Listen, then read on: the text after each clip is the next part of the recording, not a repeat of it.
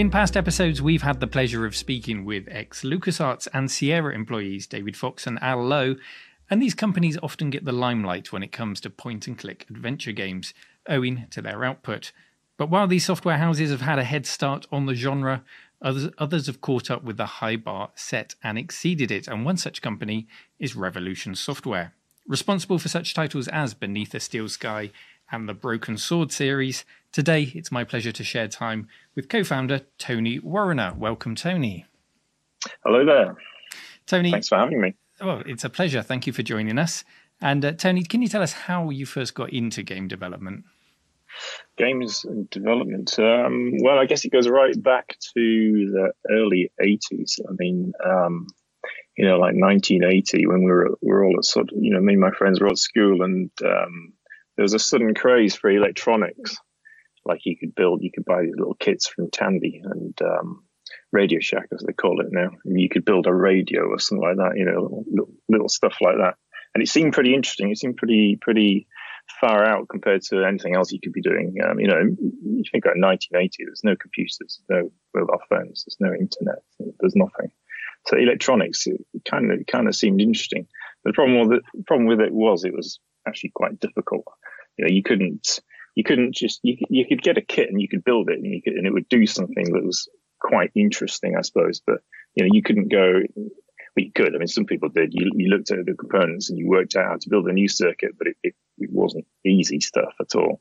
And then, uh, you know, sort of the ZX, the first computer I saw was a ZX81, which a friend of mine had. And, and, and really, it, it just blew a lot of people away, that kind of thing, because you could, you could do stuff that was, that was interesting, but it was much easier than what we'd been messing around with. You know, the, the electronics was difficult programming these things, you seem to get a lot of bang for your buck. You know, you could mess around with it half an hour and you could you could write a game. You know, it's just it was just like amazing. I mean, nobody had ever seen anything like it before. You know, so that's how I got. I mean, I mean, uh, I never got. I actually never had a ZX81. I started saving money. I was doing a paper round. I started saving money, and uh, and I skipped the Spectrum as well because I was still saving up. And then there was this other computer called um, Camputers Lynx, which was very, which was kind of lots of these companies that were piling in. They all saw the success that Sinclair had and the Commodore 64 later on.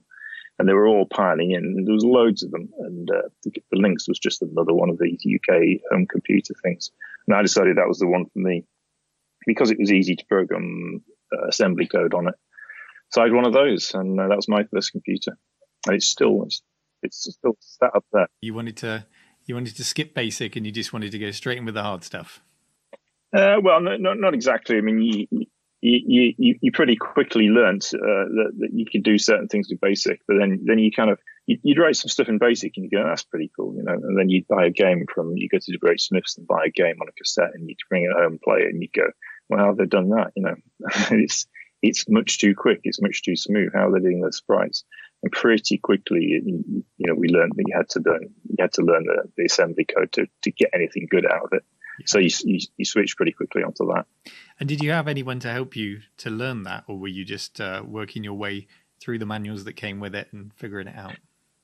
You figured it out. I mean, there was nothing, no, no internet. It's, it's, hard to imagine, isn't it? There's no, you couldn't just go on the Stack Overflow, all that kind of stuff. You know, there's, there's, there's, there's nothing. You, you, you had no connection with anybody. I mean, there were computer clubs and stuff, and there's magazines, I guess, and there was listings. And, you know, you type the listings in, and there'd be a few little tech articles here and there, but that was that was about it. You know, so you just you just put your head down. You know, it's one of those teenage things. You can just you can just focus and concentrate. You know, and learn stuff. You've got the time. You, you've got the time, yeah.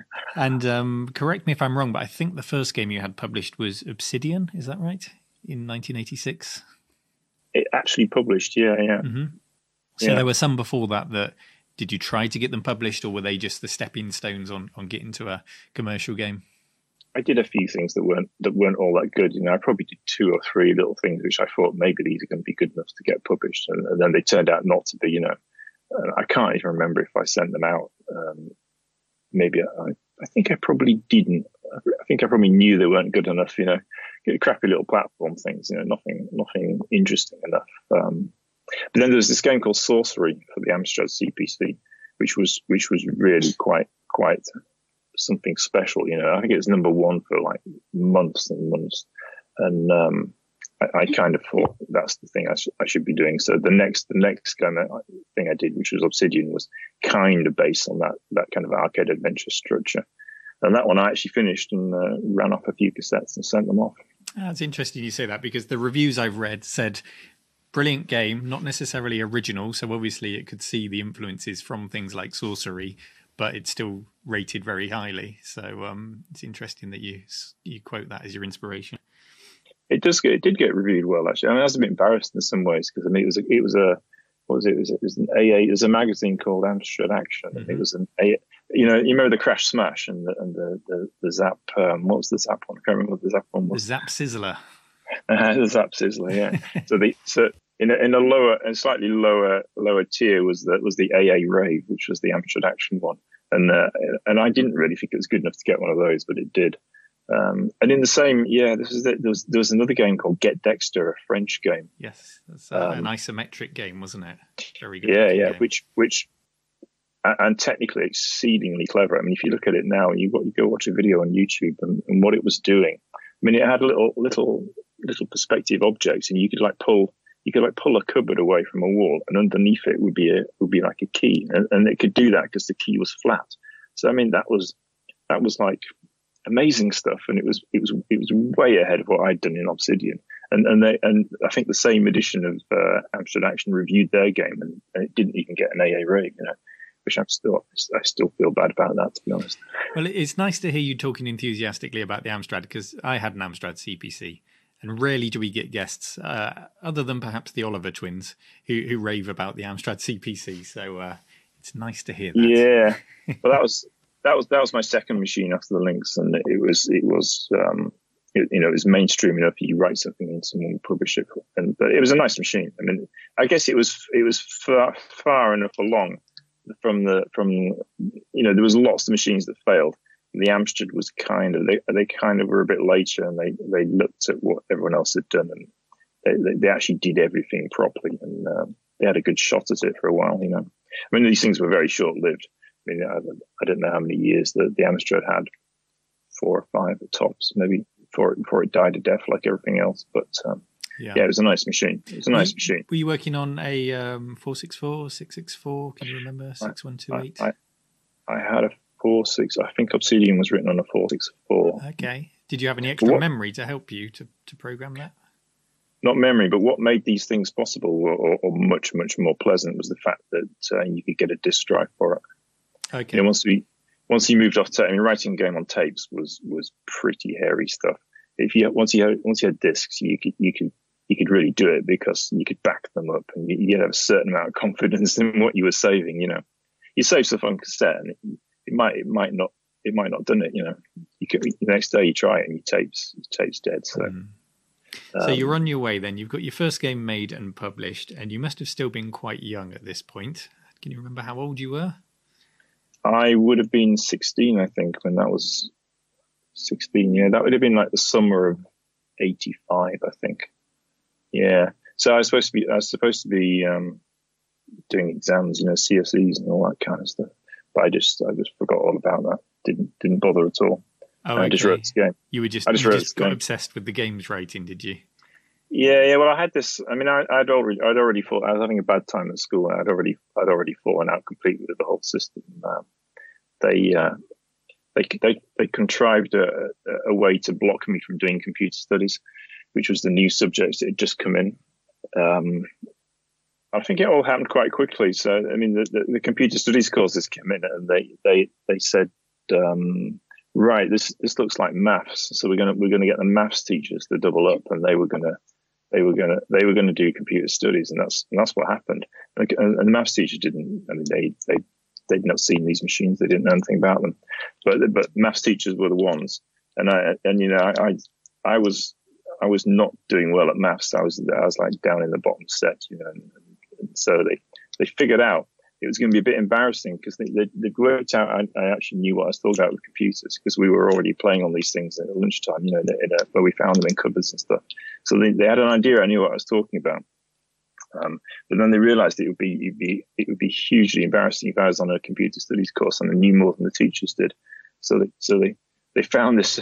They figured that they, they could get me on a technicality, which was which is that my maths wasn't good enough to possibly work do anything with computers. So um, that's what they used, and they they they, they barred me from uh, from computer studies.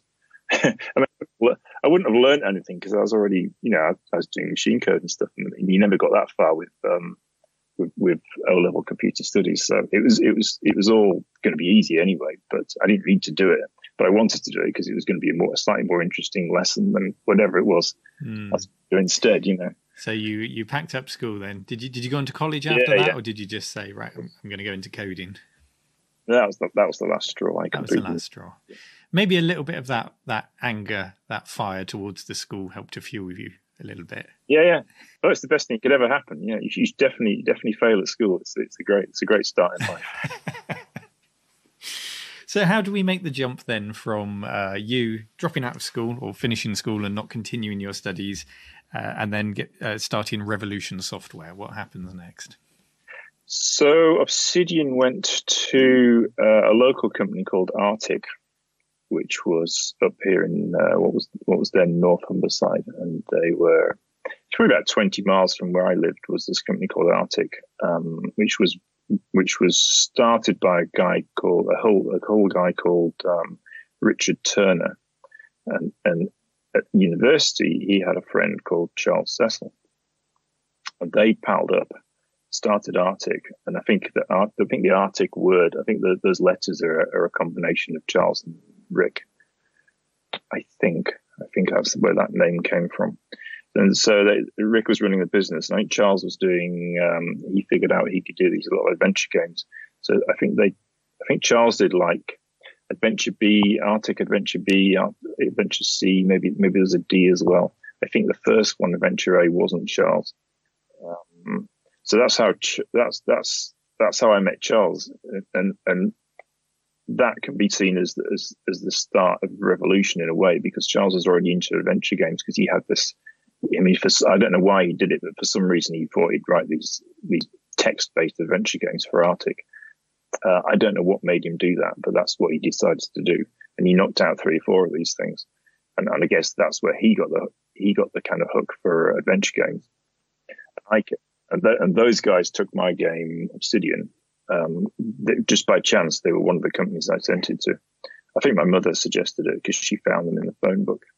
Um, and off it went, and they and they decided to publish it. And then pretty much straight away, we got um, I got well, I got I got dragged into work there, which I was happy to do because it kind of looked interesting, you know. And we and we the first thing we did was to work on the uh, the, the, infamous um, World Cup '86 project, which was full of controversy. Okay. As you might, as you, you may or may not remember that. I, I don't. Can you expand on? Oh, you, the World Cup itself was full of controversy with the hand of God, or do you mean the game had some controversy? The game, well, the game had the game as well because what it was, uh, I think there were. It was the US Gold had the license. Okay, uh, US Gold had this big license, but they ran out of time or something. It was too late, or, or they'd been. I don't know the full backstory, but they they did. It was it was the World Cup was coming up pretty damn quick, and there was no game, and they'd paid for this license. Uh, so they they looked around and they came to Artic, who had Artic World Cup. They had a, some football game. You know, it was, it was not a very good product, I think. But um, one day, Geoff Geoff Brown of, of US Gold rolled up in in uh, this village um, north of Hull in a Ferrari Testarossa. Did the deal there and then and uh, and then we and those guys got um, me and a couple of other kids at, Artic got got roped into to add a load of sub game things to to Artic World Cup. So I did I did one where you, you, you someone would run and kick, you'd kick a ball at the, the goal and someone would jump and try and it was a real simple stuff, you know, sort of joystick, Daley Thompson sort of thing, and, and that's what I did for that project. But then, then of course, this they, they did very nice packaging for it, and it got released out then it started to dawn on people what this game was because they'd seen it, A lot of people already owned it. You know, football fans they probably already had the game, and it, there it was, glossy packaging, and, and the same thing with, with just a few extra stuff on an extra on an extra cassette. So that that rapidly turned into a bit of a PR disaster, I think. A PR disaster more for US Gold than for yourselves. I presume it had the US Gold name Uh, for you, yeah, it was all US Gold, but I guess there's a bit of industry flack as well. I mean, none of it, none of it, none of it came back to, to me and uh, another guy, Adam, who who who, who, who uh, I was working with on the actual software. But uh, I think it wasn't it, it, wasn't a good thing in the end. I think I think there was quite a lot of flack for it. But some money in the coffers though to help with the you know the fledgling company. I guess it kept, yeah. Well, I guess I guess there must have been. I, I never knew that sort of thing, but uh, it, it kind of kept Artic going for a bit longer because I think things were turning turning for Artic at that point. I think it was the kind of time when there was a lot of these smaller publishers were starting to fall and the bigger ones were starting to take over. So, so the US Golds of this world were displacing the, the, the, the smaller independents. And I think Artic was kind of falling back into that kind of position, you know. Okay. And then how do we then get to Revolution? Is that the next step in the chain, or was there another a rebranding or another company? It's not the next step because I was I think there was a I think there was a falling out at Artic, and then Charles split off and he started a thing called Paragon Programming, which was doing conversions for people like US Gold. Um, that that moved down to London, and I went. I mean, I was like 17, I think, or 18 at this point, maybe 18, and we all got dragged down to London to um, like three of us, three of us coders, and we worked in Battersea for a year or so for for Paragon, doing doing US Gold type stuff. Um, there was a game. What was it called? What was it called? I can't remember what it was called. It was so long ago. Kind of, kind of um, Datasoft type of things that were being licensed from the states and, and then ported onto um, European machines. You know, often they were they were Commodore 64 type things, and they wanted them on the uh, on the the Spectrum. So we did that for a year or so, and I think that in a way that went quite well. Um, and then US Gold hired Charles to to run their, their development stuff. So he became head of de- head of development, I think, at US Gold. He went off to Birmingham. I came back to Hull and just um, started writing stuff freelance. So I did a couple of games then for Codemasters, um, Deathstalker, things like that. Okay. Oh, there's a cat behind you. a, will be. Um, so you were working with the the Darling brothers then at Codemasters, or at least submitting yeah, yeah. your games to them. Yeah, um, yeah. I've heard stories of their, their makeshift offices in, in Portakabins. Did you ever have to go down and work in them, or were you in the comfort of your own home? Uh, well, we were all working up here in Hull, um, just down the road from here, actually, where I am now. But uh, yeah, we'd go down. We'd get someone down there for every every month or so. We'd go down to Leamington, Leamington Spa, I think it was. We'd uh, we'd see one of the many darlings it's it, it, was quite it's a bit of a, it was, it was a funny time actually because there's so many of them. There was like Richard and David at the top, but there was like loads of them. It seemed there was like younger ones. There was like ten year olds who were like sort of. We were joking. They were, they were at least you might you might go and meet have a big, a big meeting and it'd be you'd be held by a ten year old in a suit. You know. like the so, Waltons of the 8 bit world. So, exactly, yeah, yeah. He was like some school kid darling who, who, would, who would hold this meeting, you know. It was really funny there was some wild there was some wild nights out in Leamington Spa as well, all sorts of crazy stuff. And that and that went, that was good. That went on for for a year or so, I suppose. We don't really hear from the Darlings these days. It would be good to get them for an interview, but um, they, they, they, they must be, be around under the radar. Yes, yeah, maybe one day. David Darling, I think I saw he, he had something mobile based a couple of years ago. He was he was making some noises, but I don't know what ever came of it. But yeah, they they disappeared. Yeah. So you got some titles published with Codemasters. Um, can you remember any names off the top of your head? Well, I think my one was Death. I think we probably only did a couple of them actually. Was, My one was Deathstalker, and Adam Adam Waring he wrote uh, the other guy from Artic. He wrote one called Ninja Massacre. We kind of we kind of helped each other on on each other's projects. So we did we did those two. Um, and then what did I do? Yeah, then I oh, then I went off yeah, that was getting a bit difficult. They they they then started rejecting all our stuff, and we couldn't get them. We couldn't get them to take anything. We were kind of going, mm, "What's going on? We got we like our games, and the, the, the darlings don't like them. You know, what, what are we going to do?" And at exactly this time, um, there was in in the in the give all these little tweaky details in the next office to us where we were working. There was a there was an, an electronics company, And there was a guy used to hang around there called Dave Sykes, and he he got a job at um, a local company doing aeronautical stuff.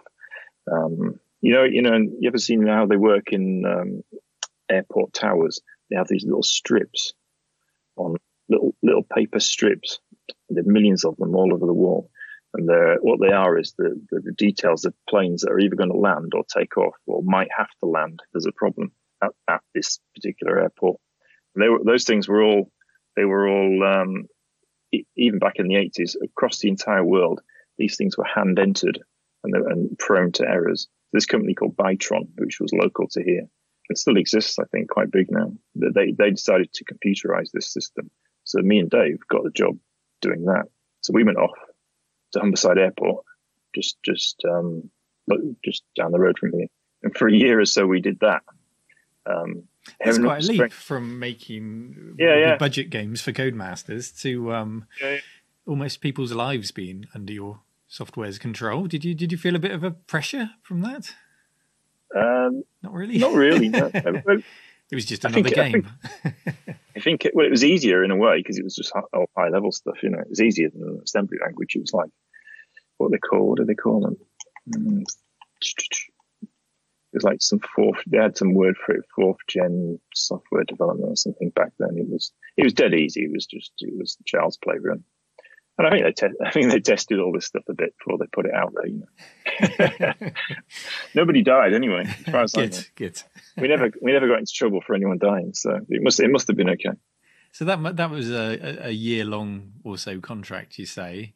Did were you were you tempted off the back of that to maybe veer into business software and, and see where that took you? No, no, no. I think I was getting getting pretty bored at that point, okay. pretty pretty quickly. Yeah, yeah. Mean, the only fun we had, it, there was lots, lots of in this form. There was lots of fields, and a couple of them were never were never actually used. So we put our initials, we put our initials in these in these unused. So at one point, for uh, like probably five or six years, every single flight that took off in the entire world had had me and Dave's initials um, hidden hidden in, the, in, what was called the no, the NOTAM data. So that, that was that was about as much fun as we got from from all of that. But then uh, Charles rang me up from um, from Activision, where he was at that point. He'd moved from US Gold to Activision. He rang me up and said, "Hey, I think I might be getting back into into doing my own thing. Let's meet up in Wales, where his his mother had uh, still has a cottage, very very north North Wales, middle of nowhere. So we all, me and Dave, trundled down there, to see what he was talking about, and uh, he showed us Leisure Suit Larry, and and said, can you beat this? Can you do this? Can you can we do something better? And, um, and we said, yeah, quite easy, you know. And that was the that would have been when was that? That would have been 1989, and that was that was the start of what became Revolution. Okay, so around about 1989, and was it four founders in total that came together? There was, yeah. There was me and Dave Sykes. There was Charles and uh, a lady called Noreen Carmody, who Charles would, would go on to marry fairly soon afterwards. Okay. Uh, okay. And they they were the power behind Revolution, really. And I mean, you, it was their their you, company. Yeah. And did you have a defined role in the company, or was it just a case of let's form the company and we'll figure that out later? yeah, it's kind of figure it out. I mean, I was I was uh, employee number one, and I started. I just realised this actually. I started first of March 1990, which is nearly 30 years ago, isn't it? Wow. Coming up. Uh, so I started first um, back back here in Hull, and, and, and, the job was just to just to write an engine to do to do Leisure Suit Larry games, type Sierra type stuff.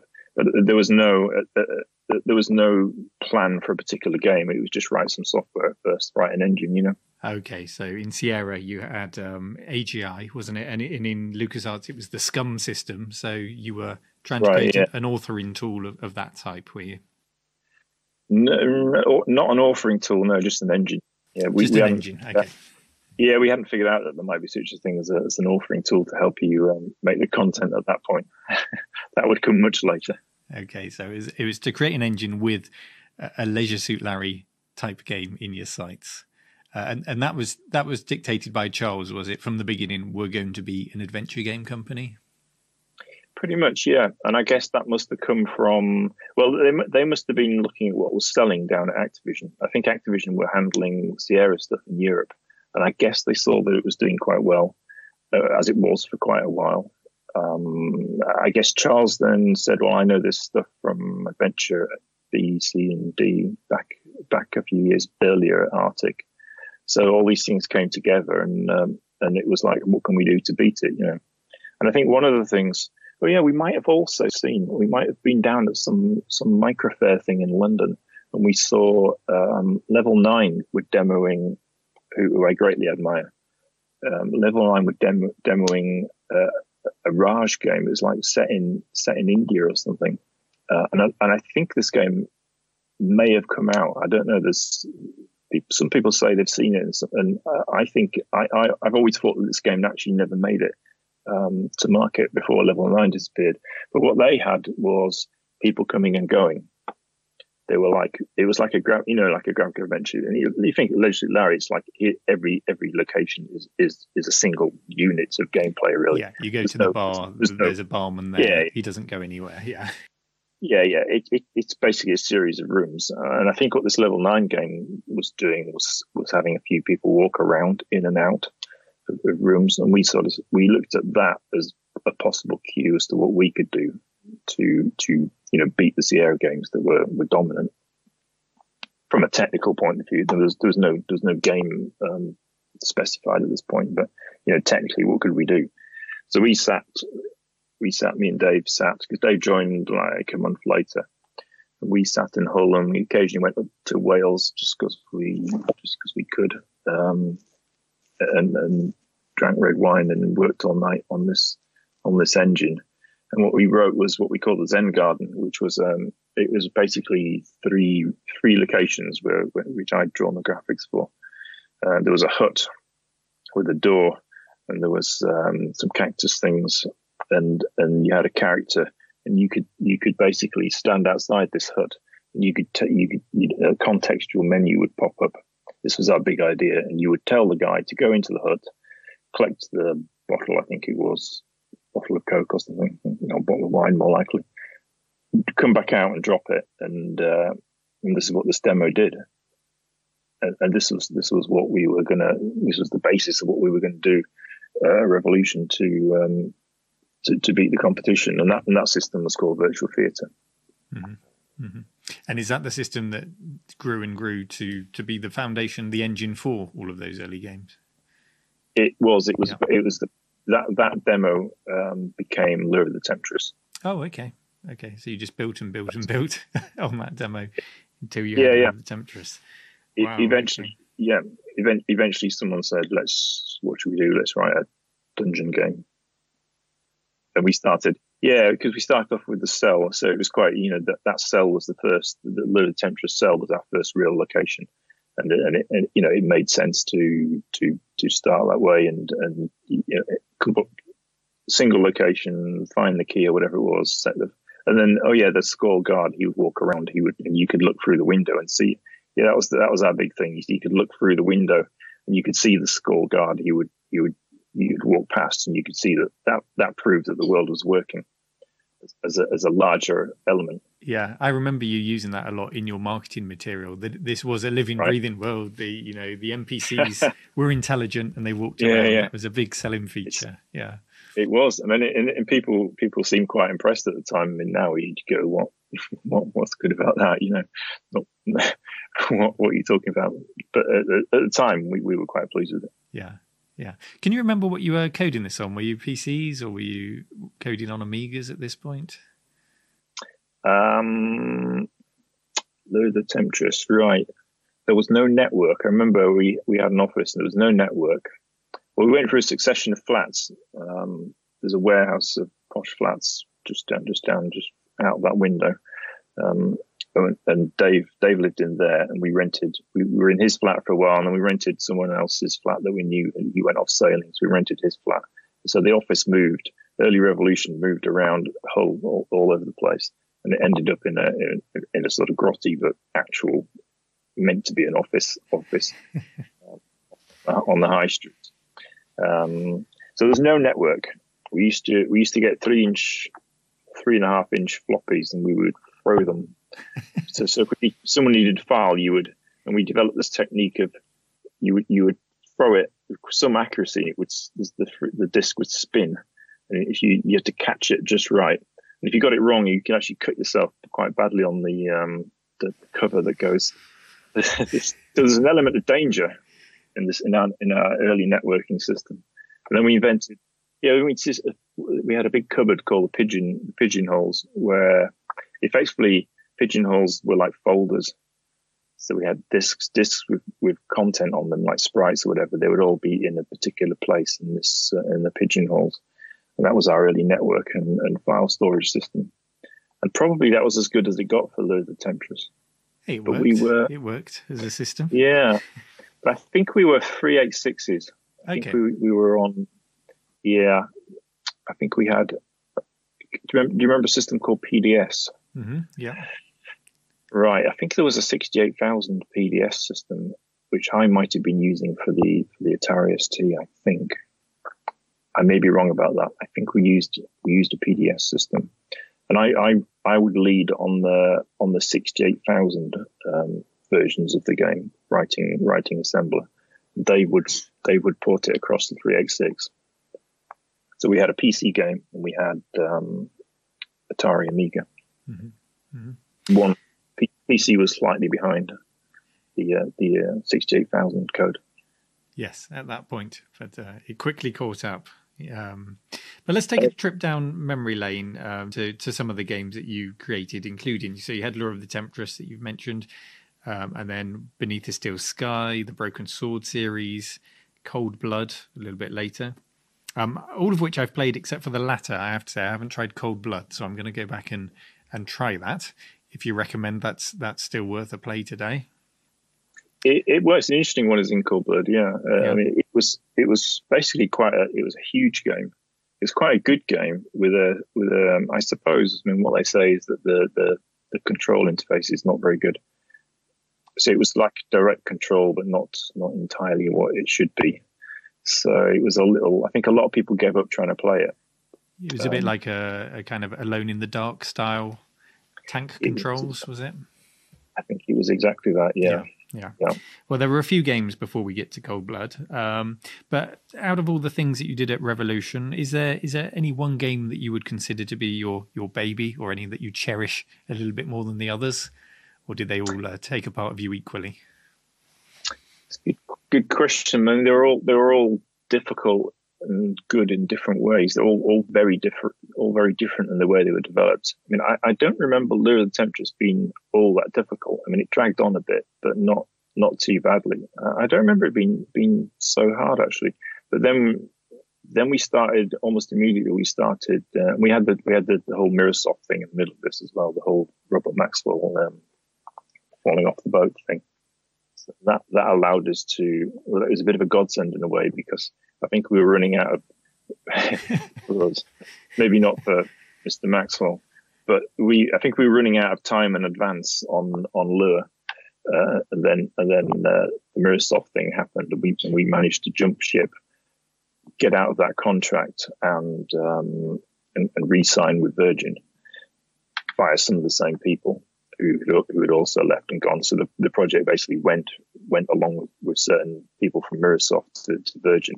I think we that allowed to sign a new deal and get a new advance, which which allowed that game to be finished. I mean, it was it was pennies compared to, to what games are written for these days, but I guess the team was eight people, so they they all had to be paid, you know, um, to some to some extent. Um, and that that one, Lure Temptress, I don't I don't remember it being difficult, but then immediately we started um, Steel Sky, which was I guess it was bigger and more more coherent than than Lure, but it was much much harder. But for some reason, it was very hard. It was was um, Beneath Steel Sky. Um, but I'd say that's that's that's one of my favorites certainly. I mean, it's less it's less known, but um, it, it, it, it's a good.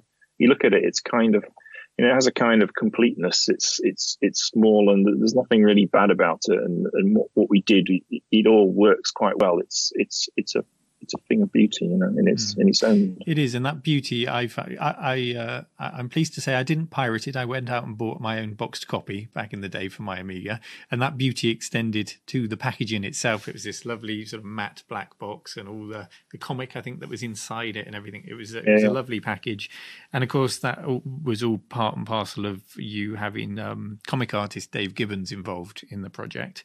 So that's right. Do you know how that collaboration came into being with Dave Gibbons? That is a good question. I don't know at all. okay. Where did, where did Dave? I remember him coming up. He used to come come see us quite a lot, quite a lot, and uh, he, he, was a lot of fun. He had lots of good jokes. You know, um, he was. Uh, what was his joke? He, but yeah, he, he, had a comic idea for um, something called Prambo. Prambo. So instead of Rambo, it was, it was Prambo, and basically it was a gun. It was like a baby pointing a gun out of the pram, saying "Don't push me." Yeah, he was telling his jokes like that. He, he was a lot of fun with Dave, but where did he come from? I don't know. I don't know how he. okay, so did he have a natural interest then in video games? Was he just about because he? Well, I think he them? did. Hmm. I think he. I think he did because uh, I think he would have been. You know, this is before he was famous and before Watchmen was was like as well renowned as it is now. I think it was probably after the Watchmen, but um, we'd have to look that up. But it, it almost certainly was. But I think he was, you know, he he was he was maybe looking at comics as not being a long term thing, and maybe thinking, oh, sorry, graphic novels rather, and, and, thinking maybe video games was something that was going to be bigger and more interesting. So he was probably looking to to learn about um, video games. I, I imagine that was his motivation with the with the Steel Sky thing. Yeah, it was a different time actually, wasn't it? Because we'd had Batman the movie then that had come out. That was the, the, first film to come out with a 12th certificate, I think it was at the time in the early 90s. But we didn't have that huge market for the, the graphic novel um, movies that we have now. It's a, it's a very different time. Um, so I yeah. don't blame him for thinking, oh, maybe I need a plan B. yeah, yeah. Well, that's what everyone was doing. That's what publishers were doing. You know, they were uh, everyone everyone was jumping into video games, but no one really knew where it was going, or and no one knew what they were doing either. Mm-hmm. So, um, how challenging was it then for you to to come up with a, a way to make your games stand out? Because um, collaborating with a comic book artist is obviously a good way, but I imagine simply being original in the games that you create is as difficult as any of the technical challenges. Just just coming up with original game ideas. Um, did you have sort of uh, brainstorming meetings, or, or, or where did the inspiration come from to to get the seed of a game at, at Revolution? Uh, I, well, I guess there are two there are, there there are two sort of major major areas of design, one is one is fantasy type stuff, which is you can go that way, in, in which case you can work with the Temptress, or you can go let's do the sci-fi thing, which is which is technology instead of magic, and uh, and that's that, that's what we thought we'd flip to on the second game, and and out of that came Steel Sky. Um, where the exact initial ideas for it came from, I'm not sure, but I remember the, the, the first design was was was written. We got this my myself and a guy called Dave Cummins who had joined um, probably early Steel Sky uh, from Activision. He was like he was like a writer with a very good sense of humor, and, and the two of us were dispatched to Wales once more to to spend a week trying to write the first the first design because I think there was nothing. I think we had, I think we had. How about Australia? How about um, how about future cities that are fighting each other or something like that, and, and sort of dystopia and depression and um, this this kind of Blade Runner type thing. But there was nothing more coherent than that. And I, and I think I think me and Dave pretty much wrote the first draft from from nothing of what the game might be. Um, and a lot of it was a lot of it was my ideas and a lot of it was Dave's. Um, you know, like the the Anita character, I remember as as one of mine. Um, I had her as a drug addict and all this kind of thing, which which she kind of was in the game. And, and we just we went from nothing to spending a week in Wales, and we, we came back with a draft of like this happens, this happens, this happens, and it was the it was from the beginning to the very end, and and that was enough to hand over to Charles, who who's whose great skill I think is seeing what's good and what's bad in in something written down and, and refining it and optimizing it and and turning it into something worthwhile, you know. And he needed us to to he needed someone to go away and do that initial first, just just go from nothing to something. and the something being something he could then work on and refine. Mm-hmm. And you mentioned the humour there, uh, which runs through all of the games, whether it's that dystopian backdrop of Steel Sky or the quite historically heavy uh, Broken Sword. There's always humour running through it, uh, which is quite common through you know LucasArts and Sierra games as well. Um, did that come naturally to you guys when you were writing these things? Some of it did, yeah. I mean, we were all we were kind of messing around, and we thought we we had this kind of um, eight bits eight bit programmer in the bedroom kind of sense of humor, and and we'll just do what the hell we like kind of thing, and and and a, and a lot of the. I mean, I think the, the authenticity of those early games is, is what came from that environment. Uh, you know, we just we just didn't really think whether it was the right thing to do. If it, if it amused us, we did it. And, uh, we we thought that, that that would be the people we were writing for would understand it because they were the same as us. You know, they they that was that was what you that was what you had to be into to like our games, and there seems to be enough people out there to to to make it worthwhile. So we we we didn't really think any wider than that. We just did what we thought was funny. Yeah, it was never forced. Yeah, and, and and Dave Cummins had a real knack for it. I mean, all of the best lines in, in Broken Sword and um, Steel Sky with Dave Cummins. You know, he, he really did um, he really did have a talent for, for witty witty remarks. And uh, you did manage to slip a few Easter eggs and things like that in there. I know there's a, a Warriner branded safe in Broken Sword that you got in there. Um, are there any other Easter eggs or, or game graffiti? I think I think the Warriner safe is the director's cut, isn't it? I don't think that's in. The, I don't think that's in the original. Oh, okay, that's in the later release. That's in the later one, yeah. The the the the, the, uh, the much later thing. I think the artist just wrote, just wrote it on the safe for, for for a bit of a laugh, and it kind of it kind of slipped through. But yeah, we were we were always hiding. We were always hiding Easter eggs. I mean, it was. I mean, my, my argument was that we should actually be designing them in because people love Easter eggs and it should be part of the design. Uh, we never quite got we never quite got away with that, so we just did them anyway. Um, you know, like the spider in Broken Sword 2, the spider that kills you in the chair if you if you trigger that one. I mean, I just I did that on the last day of the project, I just thought it'd be fun to do it. So I just got an artist to draw a spider and didn't tell him what it was for. And um, sorry, uh, uh I got an artist to the spider was already there.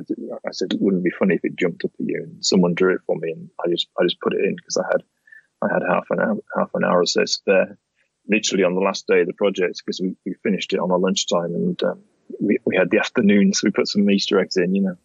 Well, that must have been testament to the engine and, and the development of the engine at that point that you could just throw something in at the last minute for a bit of a joke, you know, and it didn't take too long to put it in there. Yeah, well, if you've got if you've got a quite a good system, then uh, uh, you know you should be able to put stuff in. My, my argument was always that if if it was easy to implement things, then the game would be better because it, you would you would experiment and you would you would try things, and that's that's where the creativity gets put down. You know, I think the problem with modern games is they're all pre-designed on on on paper, and then the, the actual production is it literally is a production line. So you know the the the tweaky little things, as we used to call them, the, the fun things, they, they never get done because um, it's all too professional. Hmm. There was nothing. There was nothing professional about the way we were making these games, and that's that's why these things got put in. You know. And uh, with the creativity, was your creativity ever encroached upon by the publishers making certain demands or requests? Um, I know, for example, Lure of the Temptress wasn't originally called Lure of the Temptress, and, and I think that came from a request from Virgin when you moved over to them. Yeah, I mean that was that was very close to the end. I mean that was like ninety percent of the way through it, and, and, then we were looking for names for it. Was it was unnamed, and they someone down there thought the the temperature sounds like a, lot of fun. We could market that, you know. Um, uh, and as you'll have heard Charles say, there was there wasn't there yes, was no temptress. In an interview, he did. Yeah, there was no luring, and there was no temptress. there, was, and there was well, there was never any luring, but we managed to get we managed to get a temptress in.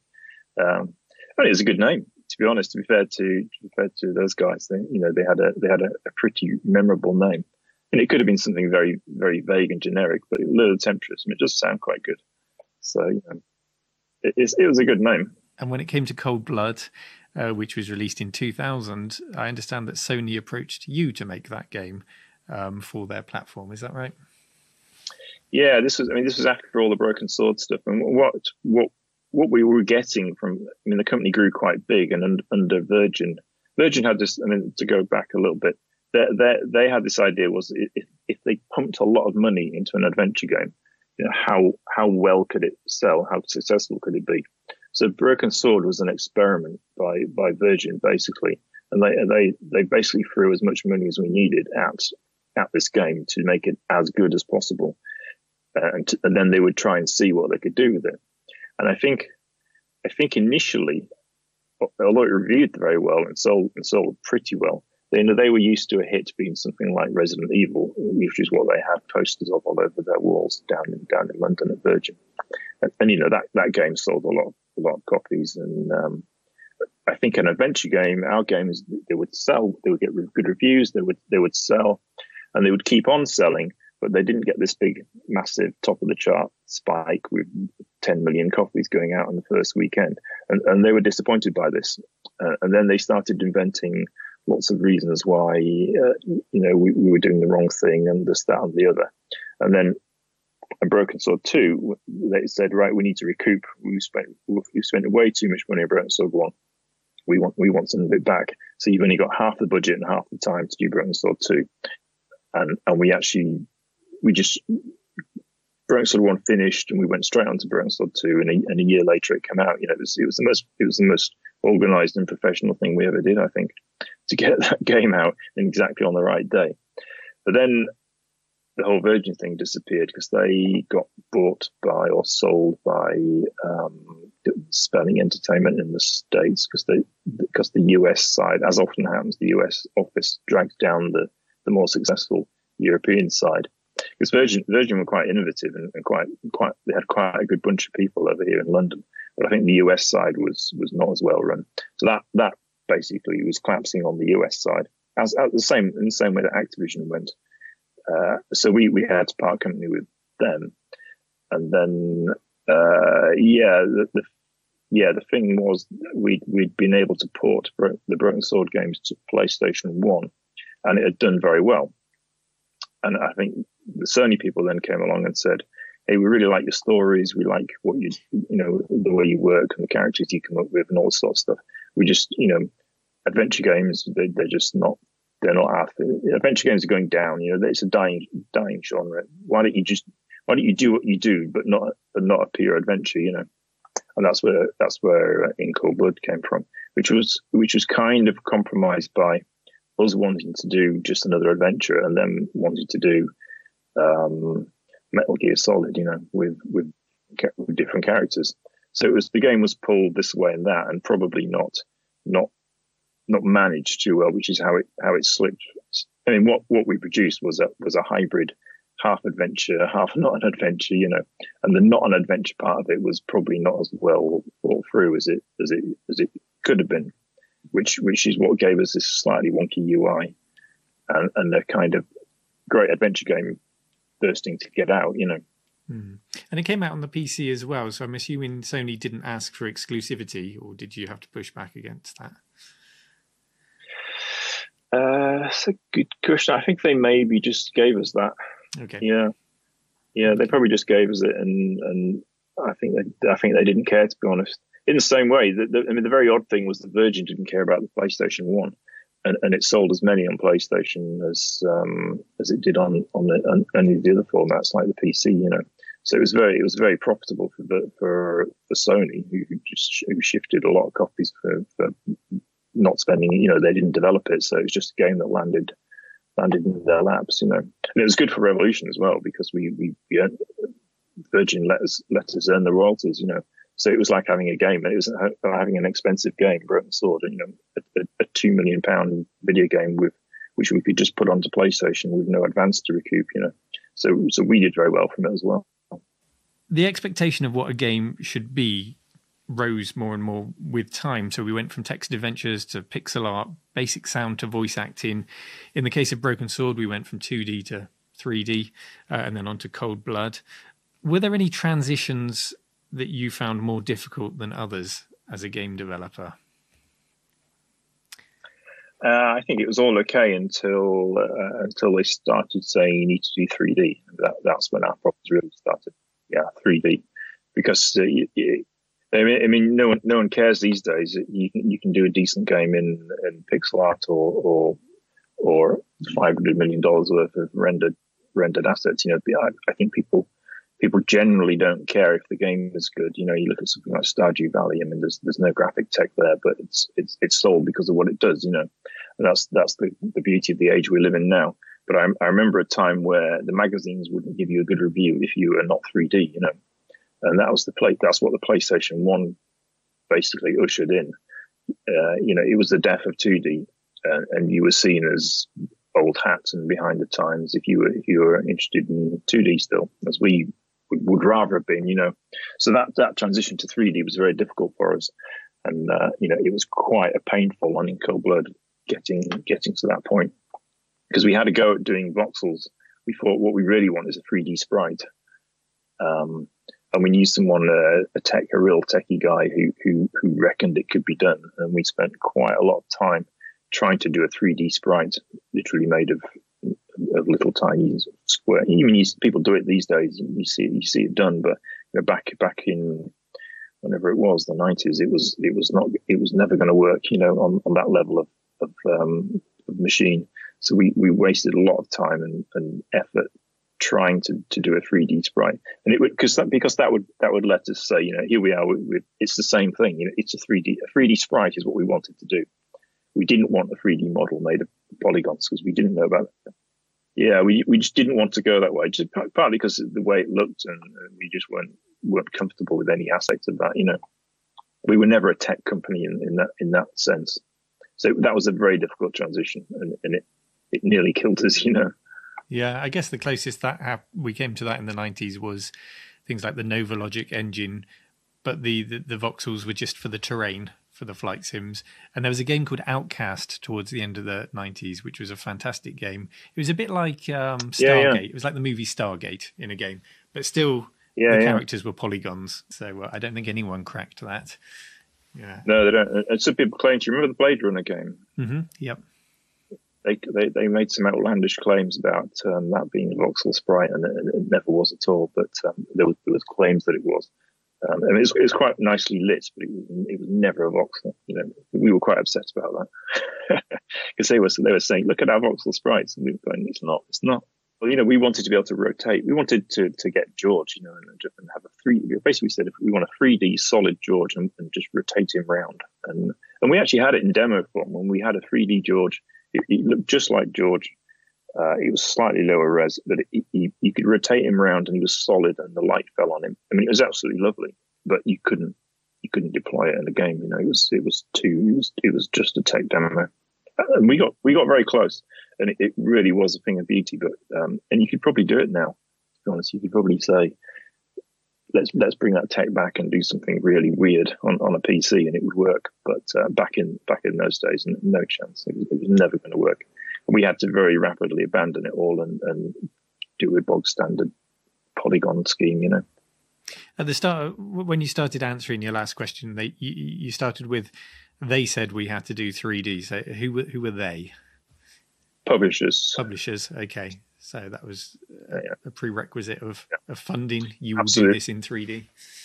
Absolutely, but then you know we were, we were dealing with Sony at that point, and you you were you were not going to try and do a two D sprite game on a on a PlayStation as a as a third party Sony game. You know, it's just, it's not it's not going to wash. They're not not going to go for that.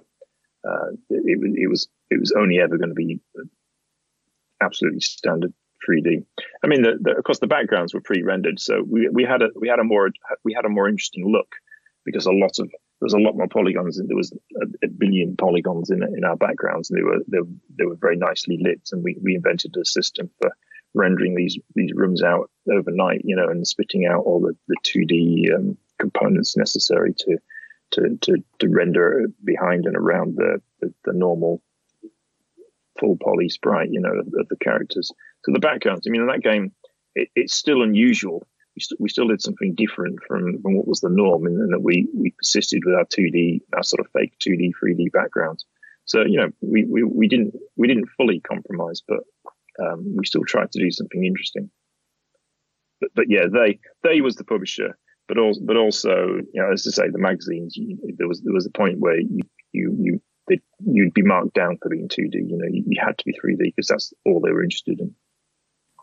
So if if we fast forward now, um, we had Cold Blood in 2000. In 2009, we saw the re-release of Broken Sword, originally released in 1996, and this was released as a director's cut. So uh, why did that re-release come about? How did we get there? Well, I think first we'd done we'd done a GBA version, hadn't we? Which was um, for for BAM Entertainment, who, came along and said, "How about how about a Broken Sword on the on the GBA?" And that was that was that predated the the director's cut, and we they gave us an eight. We had an eight meg cartridge, so obviously you know we'd gone from like a a, a two CD game or whatever it was onto onto onto eight megs. So that game was rewritten from scratch, um, and we basically we took the, we took the, the graphics and the assets and we we we, we hacked it down to get it into eight megs, and uh, th- that was the only way we could do it and that, that came out on the GBA. And then I think later on, uh, I think Ubisoft came to us and said, "Let's let's do something on the on the Wii, um, and probably the DS as well. The Wii and the DS, I think, were the two platforms." And they said, "We'll throw some money at it, uh, but let's make it a bit more interesting. It needs to be, it needs to have more. You know, we're not prepared to fund a new game, but we want a bit of a new game." So I think they, they said we'll put some money in if you can if you can add somehow add to it. And what and what we came up with was the director's cut, which which basically filled in a bunch of backstory around the original game. And I, and I thought I thought uh, you know there's mixed there's mixed feelings about that game for different reasons. But I think what we did with the story was actually quite good. I mean, I think what I think learning what Nico was up to all the time when you were playing George in the first game was actually quite interesting and, and it, it, was quite coherent as well. So, I mean, I, am quite pleased with that. Uh, I thought we did well on that. And then uh, if we fast forward to um, 2003, uh, oh no, we're going back to 2003 now, sorry. Um, you'd actually released Steel Sky and Lure of the Temptress as freeware, which was very generous of you. Uh, why did this happen? Uh, that happened, I think, because um, I suspect we hadn't really thought about it much, but we we we got approached by the ScumVM people. Okay. Uh, a guy called Joost Peters. I think he wrote, just sent us an email saying, "Can we, you know, can we have the source code, um, and we can we can keep these games alive." And we we couldn't see any reason not to do it. To be honest, um, it just seemed, you know, they weren't they weren't really selling at that point. Um, they they were it seemed like a, a, good a good idea to do it, and we were, we were always very keen to to to keep people happy, you know, fans and stuff like that. And um, and, and I think the ScumVM people told us that, that, you know the normal response from from American companies is that you'll get you get a legal letter back from their internal counsel saying, you know, don't even think about this, cease and desist, or we'll we'll terminate you, you know, and and you know that'll be the end of you. Basically, we'll come and we'll come and kill you uh, and we thought we'd, we'd do we do the absolute. You know, they were very aggressive because internal counsel what they they they just look for things to attack. You know, that's that's is, is an aggressive sort of corporate stance. And someone wants to take our source code and make a free game. You know, it, it must be some evil that they're doing and planning to to to defile our rights. You know, so they were they were always very aggressive rebuttals from American companies. Um, but we, we just thought, hey, it sounds sounds cool. You know, what's what's what's the downside for us? And we couldn't really see one, so we gave them the we gave them the assembler sources to which we still had, amazingly enough for us, to to Steel Sky, and they they put it onto ScumVM. I mean, that game still lives today, mostly because of that decision. You know, mm-hmm, mm-hmm. I mean, it, it paid off you know, it absolutely paid off. We are fortunate enough to have some of the ScumVM team booked for an upcoming interview, so we can find out a bit more of that side of the story and any approaches that they've had rebuffed for, for certain games and, and what they're. Yeah, well, I hope it's true. I hope it's true what I just told you. we'll find out. We'll find out. It's um, Revolution has a heritage and, and, and history, but it, it's not consigned to the history books because. It, unlike many companies uh, uh, and people that we get to interview and, and talk to on this channel, uh, you're still going strong because a new game is in development right now. Uh, well, I don't know very much because I'm not okay. I'm not part of it. So um, uh, I mean, I I, uh, I was last there a couple of years ago, and uh, it was it was basically kicking kicking off that project, and uh, you know Dave Dave Gibbons was back, but uh, he was very much. I'll take a very very high high overview on it, and you know lend my name to it and this kind of thing. And, and you know he's he's a good creative person to have around, but he wasn't he wasn't as involved or going to be as involved as um, he was in the original one. But I, you know, at that point, this was, this came after uh, well, a very difficult development process on Broken Sword Five, um, which which wasn't particularly enjoyable for various different reasons. And it kind of the whole thing looked a little bit to me like it was going to go the same way, and I wasn't I wasn't so sure about the design either on on the new Steel Sky. I, I, didn't think 3D was the way to go. What would be the way to go? I'm not. I wasn't. I wasn't sure either. So I, I was quickly in a in a bit of a minority on that one. But I, I, really didn't want to go through the kind of experience that Sword Five was. So you know, I I I pretty much exited from from that project. Probably I don't know two and a half, maybe three, maybe even three years ago now. So I've I've not actually seen it. I, I know very little about it. But they're, they're calling it they're calling it Beyond the Steel Sky which I thought, which I also thought was wrong. It should have been because we know which Steel Sky it is, so it should have been beyond the Steel Sky. So you know, true. Yes. nothing, nothing looked to me. Nothing looked right, and you know, even the title was wrong. So um, I, I excuse myself from uh, from being part of that one. Okay, so what did you go on to do after that? Then, after uh, Broken Sword Five, did you find employment elsewhere? Uh, well, it, it, of sorts, yeah. I mean, uh, I, I sort of taught myself some new stuff, um, brought myself up to date. So I, just, I did some Unity, um, Unity stuff and uh, messing around with it. And then I got a job for a while helping a, an education company in London, and that was that was through the guy originally way back. I think it probably 2008. Two guys came to see us in Revolution from Apple, and they they they were saying iPhone is the, is the next big thing, and uh, it, it, seems extraordinary now that you'd be sitting around kind of weighing it up and thinking, is, is this iPhone thing, is it gonna, is it really going to take off? You know, and this app store, is it, is it really going to be, really to be good? But we, we, they kind of said they were pretty, pretty determined to get us to do Broken Sword um, for iPhone, and we said, well, let's let's start, you know, let's start um, it, it, with with Steel Sky because it'd be simpler. Um, so we did, you know, what, what really saved Revolution and got it, got it really back up and because it, it, it, was down. It was, you know, it was nothing for a long time after the PS1 era, after In Cold. It was, it was, it was not, it was not really functioning the way it used to as a, as a proper company. And, and the iPhone was what, what saved Revolution and brought it back to the fore, you know, and allowed it to start doing what it wanted to do again.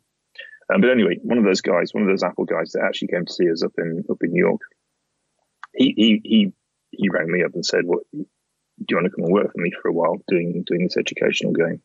Um, so I did that for a year or so, um, and in between that, I've been writing game of my own, which is coming on very slowly as these things do.